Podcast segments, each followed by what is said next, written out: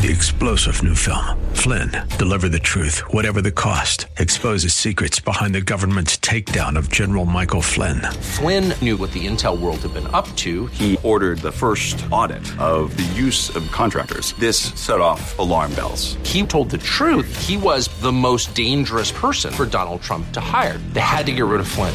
Flynn, deliver the truth, whatever the cost. Available now. Watch it today. Go to salemnow.com. Salemnow.com. The views expressed on the following program are those of the host and not necessarily those of staff, management, or ownership. Phoenix, Arizona. Yes. Absolutely. Brother Mike is back on the radio. Welcome to HardcoreChristianity.com. Welcome to the program. Hanukkah. Hey, it's Happy Hanukkah. Hey, I've been on the radio for 15 years. I've never done a Jewish show, show before. Hey, I thought I would do one today. It's Hanukkah season. Eh, why not? Let's take a shot at it. You call somebody and tell them radio programs on, Messianic Jews, Jews, Christian, doesn't matter. Heathen, Muslims, go for it. Give them a call. Hey, this is Brother Mike. I'm the professional counselor at the Arizona Deliverance Center in Central Phoenix on 15th Avenue, just south of Osborne Road in the heart of Maricopa County. On the website, hardcorechristianity.com, there's all of our ministry services, live services Thursday and Friday, 7 p.m. All of our services are broadcast on our live stream and YouTube channels nationwide. The seminar, December 29th, Friday, Breaking Generational Curses. Saturday, deliverance training, hands on deliverance training on Saturday, Saturday at noon, December 30th. And if you have any interest in being in the healing and deliverance ministry, uh, we are are getting a lot of people at our altar calls. There's a lot of people coming for deliverance. We need more workers. December 30th, noon. I'll meet you there for hands on deliverance training. If you have any interest in learning to cast out demons and pray for the sick. Thank you so much. December 30th, I'll see you there. Hanukkah.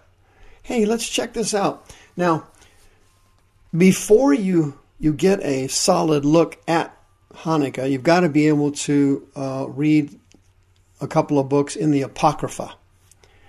Would you be interested in doing that? Have you ever read the Apocrypha? They're not divinely inspired books, but they are kind of interesting.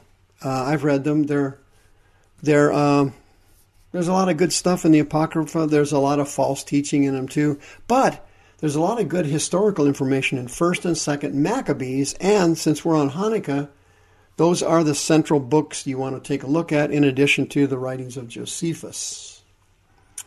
Uh, but check this out: Hanukkah, as you know, the Hebrew uh, uh, is a Hebrew Jewish holiday. It's also known as the Festival of Lights or the Feast of Dedication. And uh, what it is, it's an eight day Jewish holiday, as you well know, and it ends in, in uh, Wednesday evening, December 20th. So they celebrate the rededication of Jerusalem's Holy Temple. It happened in 164 BC after it was defiled by a uh, pagan king. And it's a traditional Jewish holiday, as you know. Obviously, Hanukkah celebrated every year just before Christmas. But it's also important to Christians to under, understand kind of the significance of it because it prepared the way for the birth and ministry of Jesus, the Son of God. Right? The Hanukkah in Hebrew means dedication, of course, and it tells the story of the Maccabees who came from the priestly line of Aaron. Now, this uh, war occurred in 167 BC, and they rebelled. The Maccabean revolt occurred against the king of Syria, Antiochus IV, and he had desecrated the temple in Jerusalem. He loaded it up with a bunch of idolatry. Syria owned basically or controlled the ten kingdoms of the north, Israel, and they came down to Judah, and he wanted Judah too, and the two tribes in the southern part of uh, the promised land. And so, you know, this giant battle took place, and God apparently blessed the Maccabees and the revolt, and they uh, defeated this king, this pagan king, because he had he had put a statue of Zeus in the holy temple of Jehovah. And this this war went on for several years, as you know, and the the Jewish zealots, led by Judah, the Maccabee, uh, miraculously defeated the Syrian army, and uh, they were outnumbered. They had, they, they had they were. They were outnumbered, and they won anyway. And uh, they demolished uh, the old pagan altar in the temple. They rededicated the temple. Uh, according to the story in uh, first, first and second Maccabees, only one vessel of sanctified oil was found in the temple, and it was good for only one day of fueling candles. Yet, somehow miraculously, that that oil lasted for eight days. It was the miraculous eight days of burning commemorated by the menorah. You know, that's that eight that eight pronged candle holder thing that, that is associated with Hanukkah and is a symbol of the Hanukkah celebrations. So they rededicated the temple to the God of Israel, and that's why they celebrate Hanukkah. And as you know in 2 Chronicles 29, it was established by King Hezekiah. Now in the Old Testament, this revolt and this war is not mentioned, but the subsequent activity the Jews engaged in is mentioned in 2 Chronicles 29 and 30 and so on. But this feast of the, the festival of lights or the feast of dedication was mentioned in the New Testament, believe it or not, is in John chapter 10, verse 22. Quote, and it was at Jerusalem, the feast of the dedication, and it was winter. That's John chapter 10. So it is mentioned in the in the New Testament. And so the evil king from Syria uh, was failed in his attempt to wipe out the Jews. They had already taken over the northern kingdom and the ten tribes. And so they came down, they wanted to kill all the Jewish people. But check this out had they killed all the Jews in Judah, which is where Jesus was born, and that's where he ministered, and the southern kingdom, those were the Jews that Jesus was exposed to mostly, may have never occurred. And Mary and Joseph and, and, the, and the whole Christmas story may have never happened had the king of Syria wiped out the Jews in the southern two tribes and destroyed everything, there may have never been, been a Christmas. And the Bible then goes on to explain what Maccabees does not explain in those two books what happened to the Jews after that. King Hezekiah, as you know, was a good king, one of the few good kings Israel had. He was not an idolater, and he led a revival of Judah. And they offered an invitation to the northern ten tribes. Most of them declined, but some of them came down. And they completely redid the temple. They reestablished they reestablished worship in the temple. They reinstituted all the Jewish traditions, sacrifices, and it was incredible. The law was reestablished. Unbelievable numbers of Animals were sacrificed to Jehovah. They had everything, you know, for the most part, back to serving the Lord because of King Hezekiah.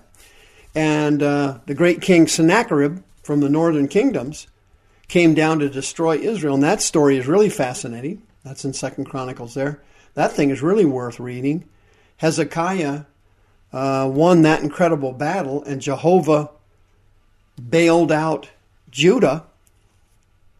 And then 167 years later, the Lord Jesus was born in Bethlehem. Had Hanukkah not existed, the theory goes, there may not even have been a Bethlehem uh, everybody in Bethlehem and Nazareth and the small towns and villages, they would have either been Syrians or slaves of Syrians or dead. So, this incredible story of the Maccabees and saving the temple from the idolaters was incredible. And it was very similar to the reason the story is believable is because an even bigger miracle occurred with when King Hezekiah had to face Sennacherib, the king of Syria. And uh, he sent Hezekiah a letter. Do you remember the story? It was fantastic. He sends him a letter and says, Hey, I took the ten kingdoms, and I'm going to take your two kingdoms. You have no chance of winning. I'm going to crush you. Don't think your gods are going to save you. Did the gods, did Jehovah save the ten kingdoms of the north? No. Has the other gods saved any of the other kingdoms that I have destroyed? You remember he sent him that letter? I think it was FedEx. And he says, Listen, you guys just give up. Just quit. You have no chance of winning. And Hezekiah took that letter, which is what you should do, every every ugly, filthy thing the devil ever said to you, and every negative thing he ever dumped in your face, just write it down. Write it on a sheet of paper, and bring it to the Lord. And do what Hezekiah did: just lay it down there in the temple, and lay it down at the altar, and do what Hezekiah did. Fantastic prayer. First, he came in with praise and great honor of Jehovah, and then explained to him Oh Lord, here it is. Here's the letter. Sennacherib, Snickersnacks, or whatever his name is, said, Hey, we're going to destroy you, and Jehovah's not going to save you. He can't save you. He didn't save the ten northern tribes. The other gods didn't save their villages and their countries. We've taken them over. The Assyrian Empire was mammoth back then. And you guys are next. It's over. You're done, dude. Bag it you can't win. And so Hezekiah just laid that letter down in front of the Lord. And uh, Sennacherib, unfortunately, didn't understand that the Holy Ghost read that letter and decided they were going to go back the same way they came. And you know the rest of the story. Boy, there was dead Syrian soldiers everywhere. And so, what's the moral of the story? Yes, we give God praise for the Maccabees and Hanukkah and restoring the temple, but we give him greater praise 167 years later when the King of Kings and the Lord of Lords was born in Bethlehem to save the eternal souls of all humanity. Jesus was God's man of faith and power. The Holy Ghost is his executor of his estate. And that's the person we unleash every Thursday night and Friday night at the Arizona Deliverance Center.